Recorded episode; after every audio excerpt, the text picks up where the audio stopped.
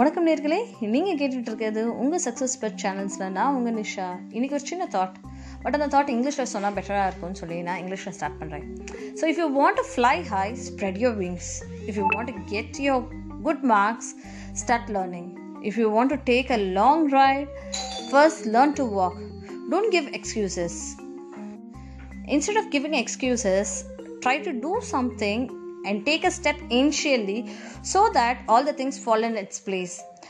Don't give lame excuses. Don't be procrastinating things. Do it. Just do it. Only then things will fall in its place. And if you take a first step eventually all the steps you will be taking one by one one after other.